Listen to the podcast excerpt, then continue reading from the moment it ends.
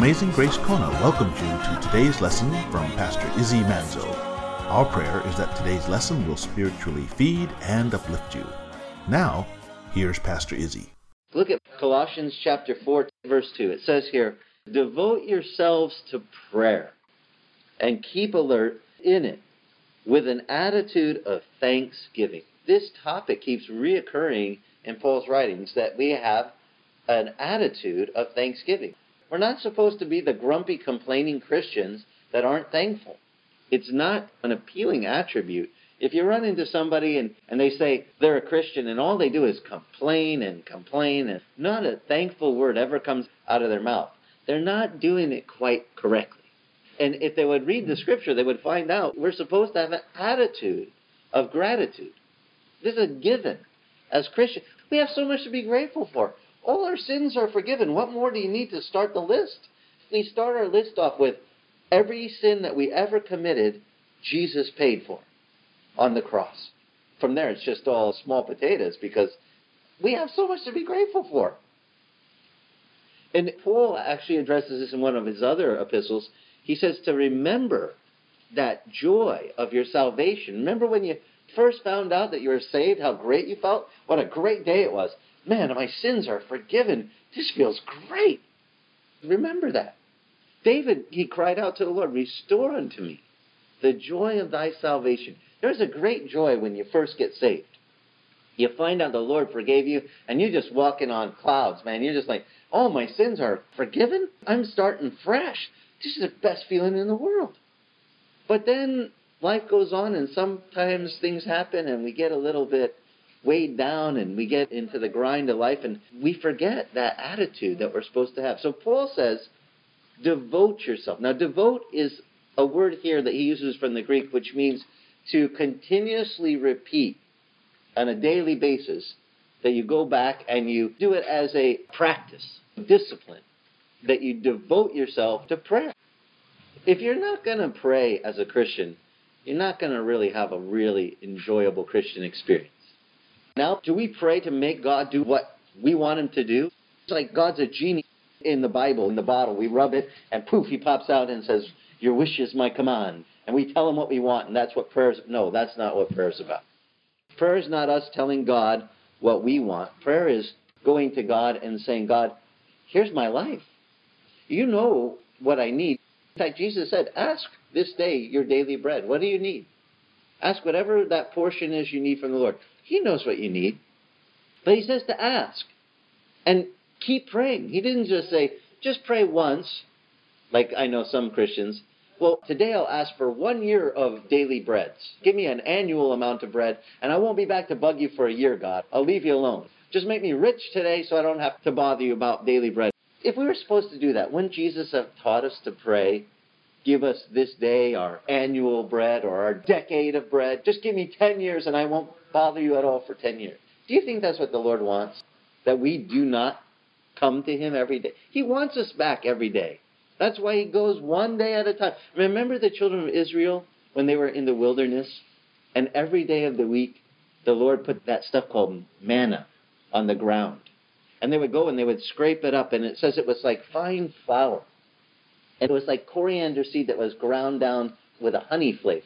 And they said, This is like the food of angels. The Lord put that on the ground every day, except for one day on the Sabbath, on the day of rest. The day before the Sabbath, they were told, You get to gather up twice as much this day, and it's going to be there for you tomorrow.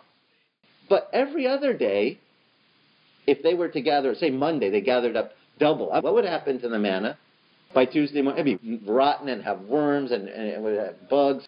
It was spoiled. And God made it where it spoiled every single time, except on Friday when they were gathering for the Sabbath, the Shabbat.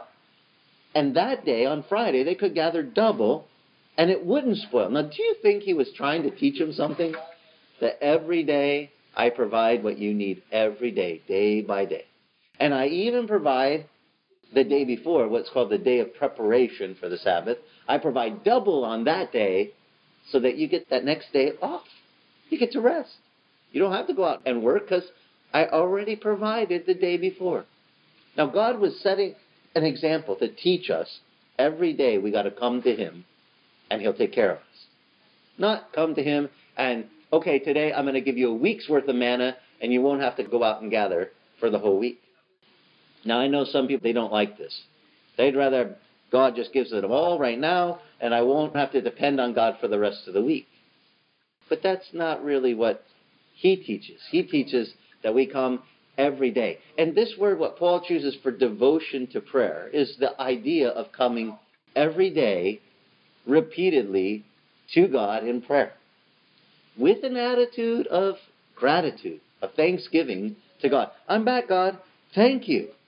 Thank you as I come to you in prayer. Now, listen to what Paul, he's going to actually give some things he'd like prayer for because, well, you guys probably know this already, but where was Paul writing this letter from? Read the next verses. Pray at the same time for us as well that God will open up a door for the word, so that we might speak forth the mystery for Christ, for which I have also been imprisoned, that I might make it clear in the way I ought to speak. Paul was in prison when he wrote this letter. You remember we studied the book of Ephesians. He was also locked up then. Philippians. They were called the prison epistles. They were kind of worried about him in Philippi. He said, Don't worry, it's actually turned out for the good. The whole Praetorian Guard has come to faith because they thought Paul was such a bad guy that they locked him in the inner, inner prison. And they put a stocks on him and they locked him to a soldier. Eight hour shifts, the Roman soldiers had to sit locked to Paul. And Paul kept sharing the gospel with all the soldiers that were assigned to be chained to him so he wouldn't run away. And he wasn't running away. He just kept sharing the gospel. Now, when he writes to the church at Colossae, he says, Could you guys pray that the right words would be in my mouth so when I speak about this mystery of Christ, people get it? Because sometimes when you're sharing the gospel, it takes different analogies to help people understand. They might not get it. Why do I need to be saved? Um, well, if uh, you're in sin, it's kind of like you're in a sea and you're drowning. And you might not get it because you're just going, well, I'm just swimming. You don't see that the waves are getting more dangerous and the sharks are below you and you're not in a good place. And you might need someone to come up in a rescue boat real quick and get you out of there. And as you're just going, oh, I'm just backstroking through life. I'm all good. It's all happy until a big wave crashes on you. I mean, sometimes life hits you really hard. I mean, it knocks you like for a loop. Think about the fellows that just lost all that they own from these hurricanes. Do you think they were thinking, yeah, next week I won't have a thing?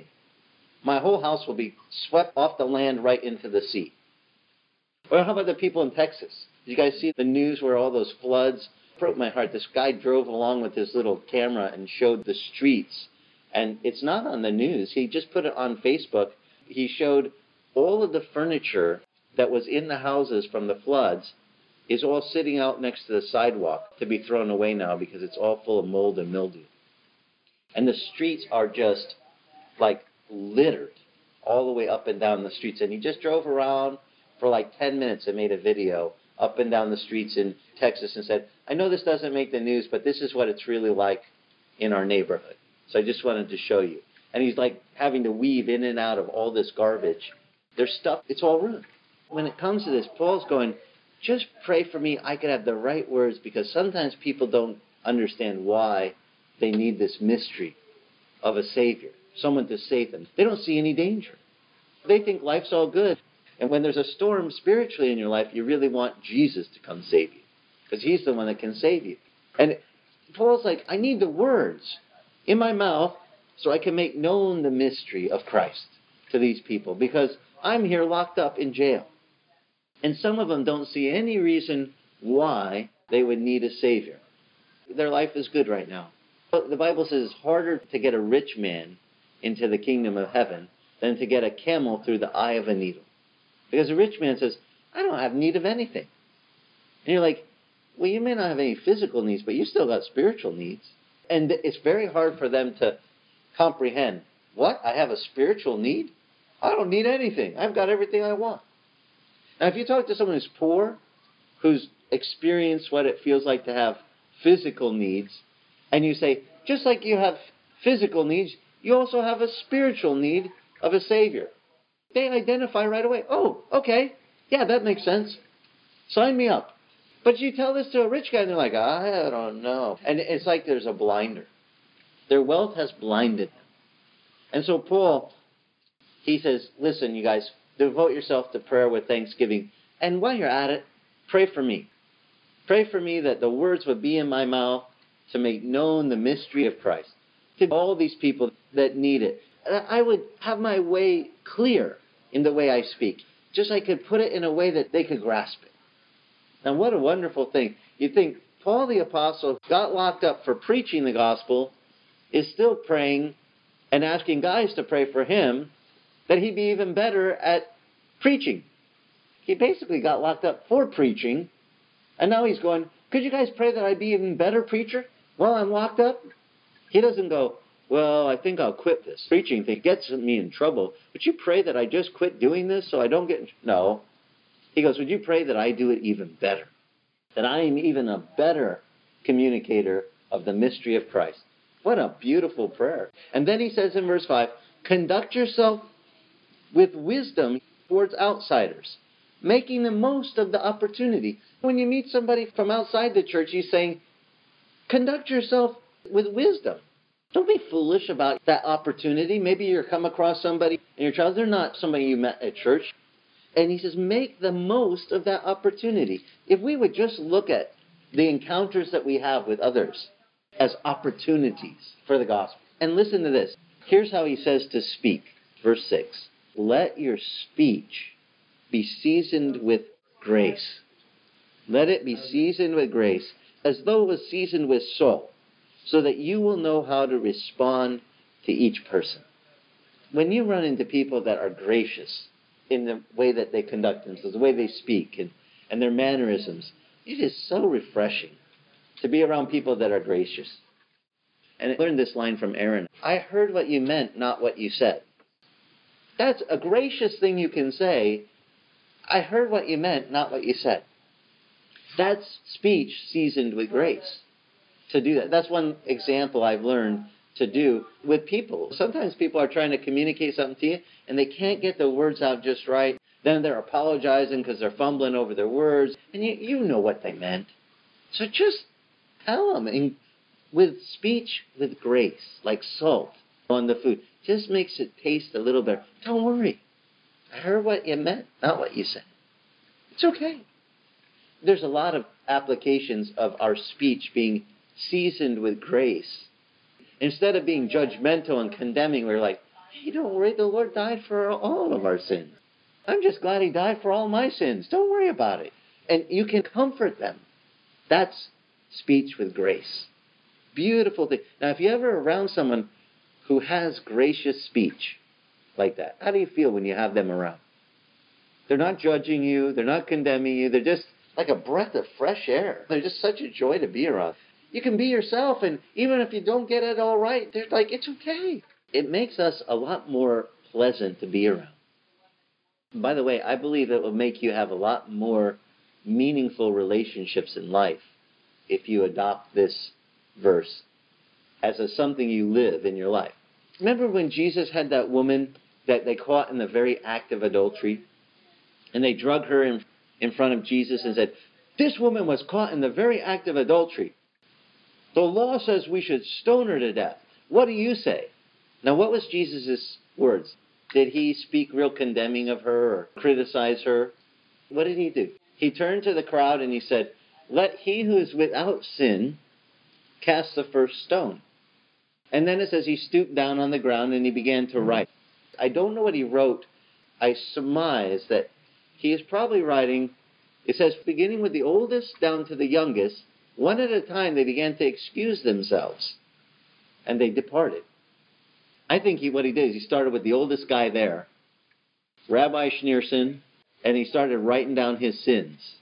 Because Jesus said, Let him who is without sin cast the first stone. It doesn't say he did this. I'm just saying perhaps he did this. And Rabbi Schneerson's looking over his shoulder going, uh, My wife's calling. I need to go now. When he digs out, and Jesus just erases that guy's sin, and he goes to the next guy. And he, knowing all of their sins, he could be putting down what they did. And as soon as they catch wind that he knows They're like, I got to go. And after all of them leave, it's just Jesus and the lady. Jesus says, Wait right here now. I'm without sin. I'll get some rocks and I'll stone you. Right? No, he doesn't do that. He looks at the woman and he says, Where are your accusers? And she says, There's none but thee. There's only you that can accuse me. They've all left. And what was Jesus' words right then? What did he say? He says, Woman, I forgive you.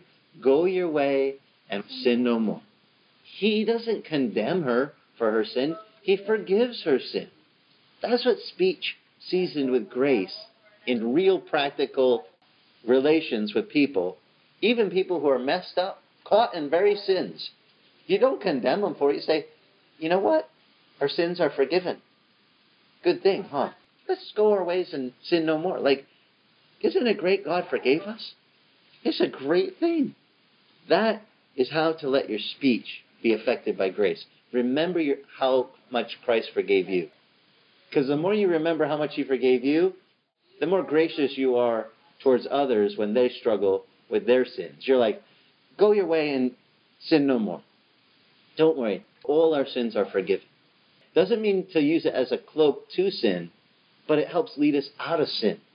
When Jesus said that to the woman, he could have stoned her to death. Right then, he could say, Look, I'm the one without sin. I get to stone you. But he didn't. He said, Woman, neither do I accuse you. Go your way. I'm not condemning you.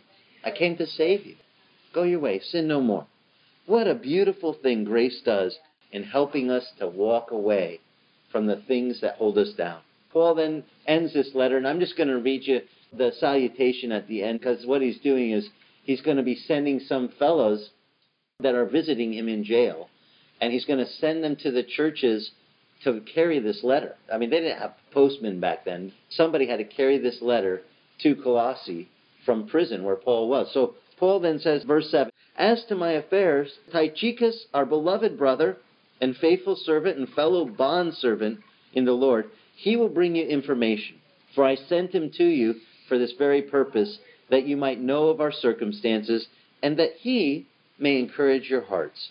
And with him, Onesimus, our faithful and beloved brother, who is one of your number. Onesimus was from Colossae, apparently. He's one of your guys' own, but he's going to come with him, and they'll inform you about the whole situation here. Now, Aristarchus, my fellow prisoner, sends his greetings. Also, Barnabas, Barnabas' cousin, Mark, that's John Mark, the young man that we read about in Acts, about whom you received instructions. If he comes to you, welcome him. And also Jesus, who is called Justus and they are fellow workers for the kingdom of God, who are from the circumcision, they're Jews, and they prove to be an encouragement to me. And Epaphras, one who is one of your number, a bondslave of Jesus Christ, he sends his greetings. So Epaphras must have come from Colossae to visit Paul. And he says, he sends his greetings, and he's always laboring earnestly for you in, in his prayers, that you may stand perfect and fully assured in the will of God. What a beautiful prayer. This guy, Epaphras, was praying. He's a bondslave of Jesus. He was praying earnestly for the church at Colossae that they would stand complete, perfect in the Lord, and fully assured. Fully assured of what? Of the will of God. How many of you guys would like to know what God's will is for your life? You ever had that thought? I wonder what God wants me to do. I mean, really, what would be His perfect will if he could just tell me, I'd really like to know what he wants me to do. Anyone ever thought that? Oh Lord, just show me what you want. This guy is praying for the church. We should do this. We should be praying for everyone in our church that God shows them his perfect will for them. What a beautiful prayer. And that they would stand complete, perfect. The word is whole. He's praying that all would be made whole and know God's will. And Paul says, I testify for him that he has a deep concern for you and for those in Laodicea and Hierapolis. And Luke also, the beloved physician. You guys remember Luke in the Bible that wrote the Gospel of Luke? He also sends his greetings, as does Demas. Greet the brethren who are in Laodicea, as also Nympha and her church that is in her house. When this letter is read amongst you, have it also read in the church of the Laodiceans and as for you guys, for your part, read my letter that is coming from Laodicea. So Paul wrote a letter to the church at Laodicea. He wrote one to Colossae. If you guys get a chance, have them read the letter that I wrote to the Laodicean church to you guys, and then take your letter and send it over to those guys. Because he knew that these words would comfort their hearts. They needed these things. And then he says, Say to Archippus, Take heed to the ministry which you have received in the Lord, that you may also fulfill it. Now, I don't know who this fellow is. Some of the things we don't know much about the folks other than just their names are mentioned that are doing good. And this guy, he says something really interesting. Verse 17, he's just about done with the letter. Second to the last verse, and he says, Say to this one fellow to take heed to the ministry which you have received from the Lord, that you might fulfill it. Whatever God's ministry is for your life, whatever He called you to do, maybe you have the gift of hospitality, and you always help and welcome people and feed them, and whatever your ministry is, make sure you do it. Take heed. That means pay attention, okay? That you are faithful to do whatever calling it is that God's called you to. And this is a great way to wrap up this letter, really. For all of us, we all have different callings from the Lord. God calls us all to different things that He wired us individually perfectly suited for those things. But some people, they go, yeah, well, I know God wants me to go help that person, or I know He wants me to go visit that widow over there across the street, but I, don't know. It's kind of weird and it's a little awkward, and what, what am I going to say? And I'm like, if you feel like you're supposed to do that, I know what Paul would write to you. Make sure that you pay attention, take heed, that you do your ministry and you fulfill it. Don't be saying, yeah, I know this is my ministry, but I don't do it. That's not fulfilling your ministry, that's ignoring it. And so many Christians, they go, I just don't feel fulfilled. Paul is teaching to this fellow, you have received a gift, a ministry from the Lord. Ministry, by the way, means to be a servant. Minister is a servant. You've been called to serve in some way. Whatever way you're called to serve in, Paul says, I want to tell you, do your service, and you will be fulfilled. Now, what if you don't know your calling? Ask. Just say, Lord, what do you call me to do? Because He made you. He knows what will suit you. He knows what your gifts are. He gave them to you. So don't worry. Just ask, and He'll help you to do it. And you'll be really blessed. It's a joy when you use your gifts of ministry to help others. Amazing Grace Kona thanks you for listening to today's lesson. You can listen to today's lesson or any of the radio lessons on iTunes titled Celebrate the Lord. And if your travels take you to Kailua Kona on the Big Island of Hawaii, come visit us. We meet Sunday mornings, 9 a.m., on the beach at the north end of the old Kona Airport. For more information on Amazing Grace Kona, go to our church website at amazinggracekona.com. Amazing Grace Kona is the original Calvary Chapel Kona.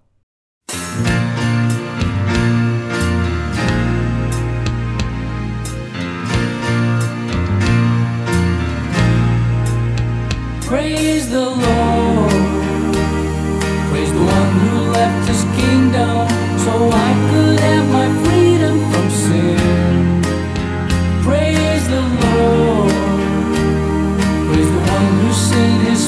spirit to give me strength and power